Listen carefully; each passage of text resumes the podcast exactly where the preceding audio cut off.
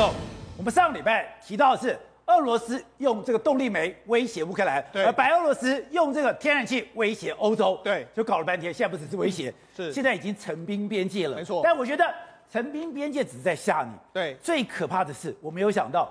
能源变成了新时代的武器了。没错，事实上现在大家都担心什么？第三次世界大战会不会在这一代，俄罗斯跟白俄罗斯还有跟欧盟之间呢要开打？为什么要这样说呢？宝杰道，事实上你刚才提到，就是俄罗斯的这个普丁，还有这个白这个白俄罗斯的卢卡申科，他们用能源的方式啊，或者用军事的力量，现在逼着乌克兰跟这个欧盟啊，非常非常的头大。那你知道怎么样头大的一个状况呢？我们现在讲白俄罗斯，白俄罗斯一开始的时候，因为他们这个卢卡申科独裁，所以俄这个欧盟对他进行一个制裁。对，你制裁我，OK，那我就这样，我现在就把难民放过去。他就说，他就说，哎、欸。我欢迎呢，我们现在这个白俄罗斯呢，我们现在对难民呢，我们不会有任何的设限。那意思是什么？他要把边界开放，边界开放的时候，难民要爬往什么波兰呐、啊、拉脱维亚，还有这个立陶宛这些国家去啊。所以这些国家非常头大，非常头大的时候，欧盟就说你不能这样子哦，你这样子我们要进对你进行制裁。就没想到这个卢卡申科就说什么？哎，我们呢帮你们输送这个俄罗斯，从俄罗斯这个亚马尔线输到这个。欧洲去，哎，你们最好三思哦。如果我们切断管线的话，那你们会怎么办呢？会切断管线。他说建议啊，波兰、立陶宛还有其他无脑的领袖们发言前请三思啊。所以他现在等于用天然气威胁他们，对，用天然气威胁他们。好，那我们讲另外一个国家，就乌克兰。乌克兰怎样？这个俄罗斯这个普丁啊，他是用的软硬兼施的方式。现在乌克兰呢，可以说是一路挨打，挨打到什么状况？你知道吗？挨打到现在，美国已经投空投物资啊。美国现在有四批物资抵达到乌克兰，空投乌要支支援乌克兰了。现在最新的一批物资到刚刚刚刚不不久之前才到。弹药都去了，所以他现在怕说乌克兰可能撑不住，他甚至还警告说：“哎、欸，俄罗斯，俄罗斯又要进犯乌克兰了。”他现在在边界有十万的兵队，现在美国就警告说：“哎、欸，搞不好了，俄罗斯会在这个时候再入侵这个乌克兰。”那为什么这样？因为他已经弄煤矿不不给你，然后另外他天然他卡他的动力煤，他天然气也不给你，两个不给你之后，现在乌克兰民生凋敝啊，所以他现在等于是随时兵临城下。难怪我们看到乌克兰很多的发电站根本就空了。对，所以现在乌克兰这样，他们要征兵嘛，征兵八千五百名，然后往这个边界去，可能跟。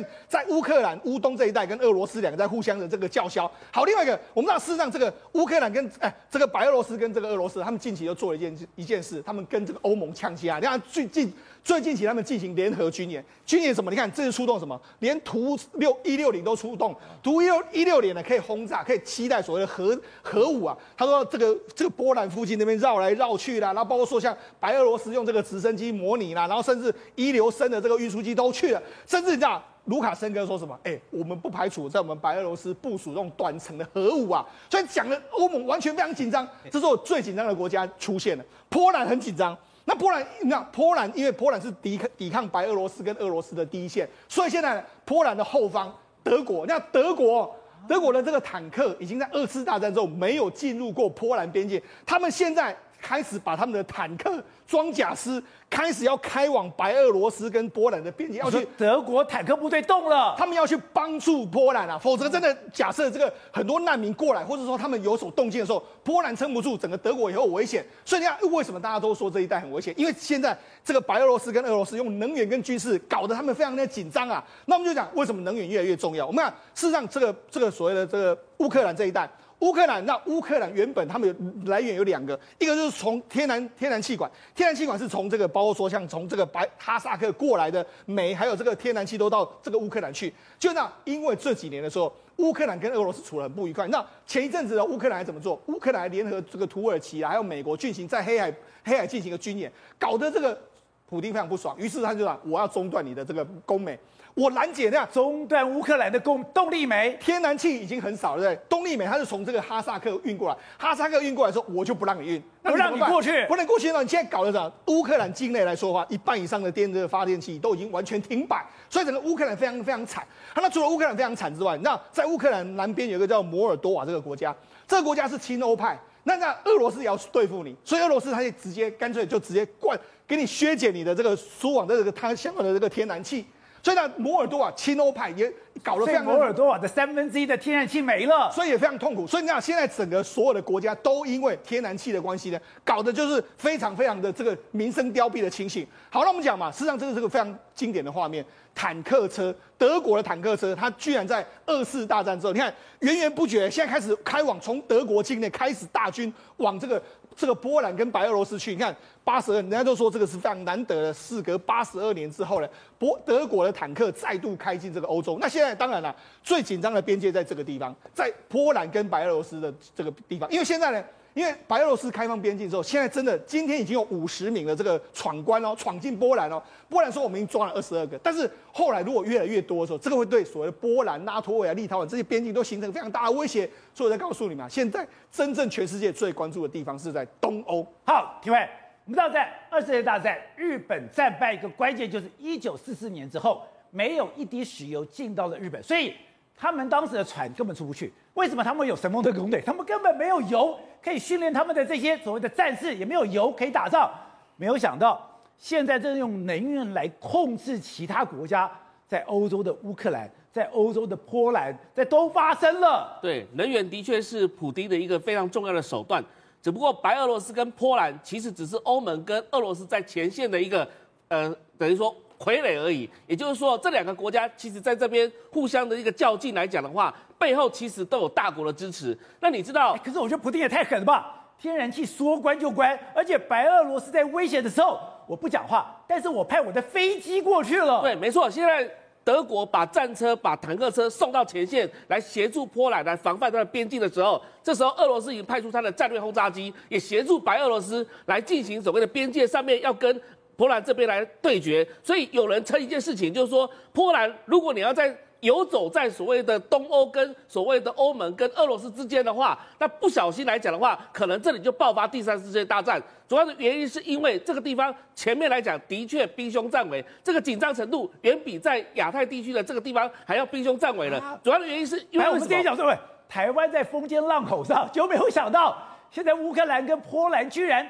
跟俄罗斯的关系这么紧张？对，因为最主要的原因是因为第一个，普京抓到了欧洲需要能源的一个问题，他需要天然气，需要天然气。但是因为为什么有人说说这一次其实也不是普京造成的，这一次主要的原因是因为欧洲自己国家需要天然气，而普京用了一个手段去趁这什么见缝插针，以至于造成说现在欧洲的电价都在上涨。那你在欧洲电价上涨的情况之下怎么办？你只要靠俄罗斯，而俄罗斯呢，经过几个国家到这个欧洲的地方呢，不外乎就经过波兰、经过乌克兰，然后呢，另外再拉出了北溪一号跟北溪二号这个地方。但是呢，波兰它也得翘啊，因为波兰它它它变成什么？如果你的天然气经过我的国土的话。变成我可以跟欧盟锁价，我可以也跟俄罗斯这边锁价，所以就波兰他想要运用这个两筹码担任这个东西，那白俄罗斯也是啊，白俄罗斯想用这个天然气当做筹码，然后来要求欧洲国家解除对他的经济方面的一个制裁。是，结果今天德国外长在欧盟的会议就告诉白俄罗斯说，不可能的事情，而且我们要加强制裁。所以这个事情来讲的话，只有往上点了点火漩涡式的一个。这个盘旋上上来就是恶性循环，一直上来，而没有所谓的降低的这个温度哦。再加上德俄，你看德国不担心你把这个天然气给关掉吗？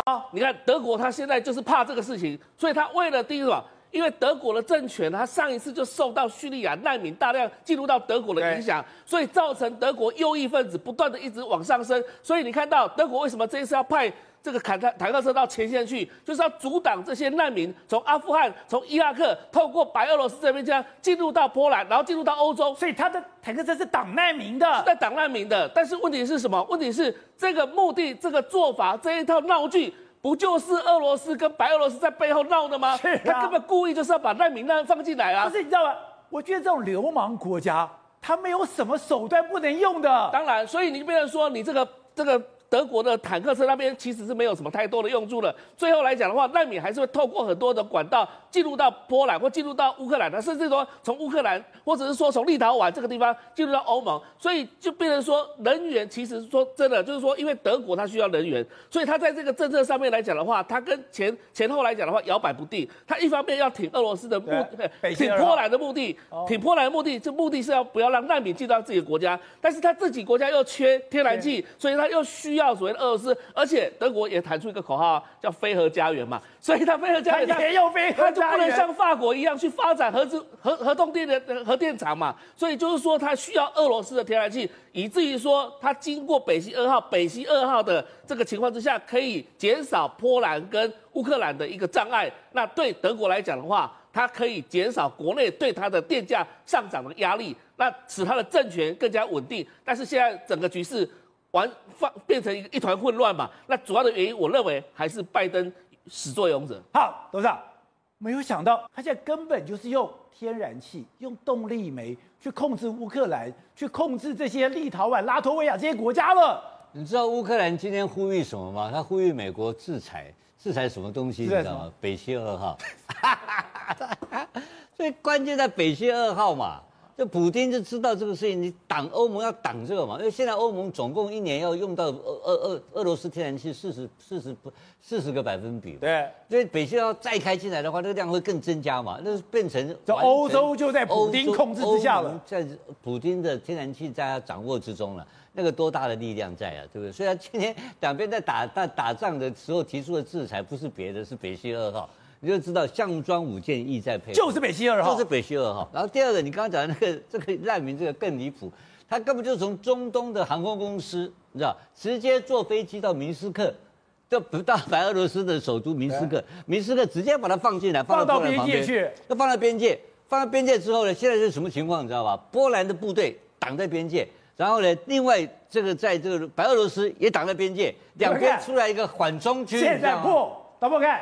现在连德国的部队都要过来了，就是挡这个难民嘛，主要是挡难民嘛，就是他们现在形成一个缓冲区，冬天他也不管你，这一堆人就几千个人，现在四五千人就挡到中间过不去，就 挡两边，所以他有两招在制欧，这个白俄罗斯啊有两招在制欧盟，一招一招就是他直接开放，他不跟你客气，飞机直接来，结果欧盟现在是制裁航航空公司，哦是吗？航空公司在说今天开始停飞了，我不飞不飞明斯克了。航空公司停了，有一家航空公司专门飞这条航线的，现在停掉了。所以呢，欧盟现在研究到底要制裁哪些人、哪些公司，是谁要搞，是谁搞？那问题是卢卡申科不甩他嘛？他是流氓，他是流氓嘛？那这个是呢，原始的发起点是什么事情？你知道吗？因为卢凯申科本身是个独裁者，对，他在白俄罗斯境内跟境外有很多反对者，他反对派领袖都窝在欧洲，哦，那欧洲这些国家，欧盟暗中帮助这个家伙。我等一下就说，他居然什么？他是欧洲的北韩，对，所以说有有一些反对派的人就是接受欧盟的帮助，要跟他捣蛋嘛，他要他也要制裁这些家伙嘛，所以两个斗得很凶。斗得很，就利用这个冬天这个机会，我觉得是跟普京讲好了哦。因为这个时候，因为普京刚好需要要把北溪二号接起来，然后也刚好要把这个，你看这一搞，天然气价钱涨几倍了。所以你说白俄罗斯是跟普京讲好的？当然是讲好。那普丁还装了一副没事的样子。普京现在派了几千个部队，已经在里面在调动到到到这个已经已经到乌克兰了，到乌克兰边境嘛。那现在人现在全世界在骂普京嘛？普京说：“哎，我在我的国家里面调动部队，跟你什么关系？他在他的国境内调动啊，这没是没关系啊。问题是调到你边境了嘛？对。所以如果说现在福建突然间多了一百万部队，我们会不会紧张？当然紧张。什么东西你要搞我嘛？对不对？所以这个很简单的概念。所以他们现在让美国人要开始参与了嘛？那美国现在对乌克兰态度基本上上次就很软，但他们因为乌克兰本身是北欧是是是北约的同盟国嘛，对。所以如果有战争的话。照理论上来讲，北约要介入，他马上介入，他立刻有军事的军事参与的那个法律条件，对，这是没有问题的。但我但我不认为这个会打仗，因为他们的目标都很清楚，是要东西。那要的东西是什么东西？就普京最是老大嘛，对，因为普京可以摆平卢卡申科，对，你把北溪二号搞定了，我这个弄散了散，那我这条管线继续让你转嘛。是。继续让它转，因为这一条管，它还有一条管线直接进到进到欧盟的管线，就经过了乌克兰，经过了波兰，经过了白俄罗斯这些国家，它都还可以分到利益嘛。所以我觉得这个整个事情的核心就是上礼拜我们就讲过，就是北溪二号。北溪二号如果搞定的话，什么事都没有。哎，所以这样子，能源掌握在人家手上，那随时命悬一线呢。所以说台湾多惨，台湾是能源不知道在哪里，这个我们更惨。呃，他们还是被掌握了，我们还是不知道在哪里是人员。我们的呃，我们和我们的人员不知没要在在是这个全世界买水货，这就跟我们买疫苗的情情况一样，非常悲惨。这不会打吗？不会打，这个关键在拜登啊。那、哦、拜登拜登是关键，因为上次是克里亚克里米亚事件是奥巴马嘛，就是被吃掉了嘛。所以普京这次现在民调在低的时候，我相信他会很硬。你说拜登会硬？那拜登会很硬。那拜登已经提供了弹药过去给他了，听说他的航空母舰已经往那个方向去走了。你说美国航空母舰去乌克兰了？派出去了。难怪乌克兰讲。他要增加军港，就是接收美国的航空母舰的。对对对对，所以我认为航空母舰会过去啊，那开始开始会不会直接跟俄罗斯用为了这个事情直接军事冲突？我认为普丁不会，因为普丁在这一局里面他操持的大局，那拜登是被动的。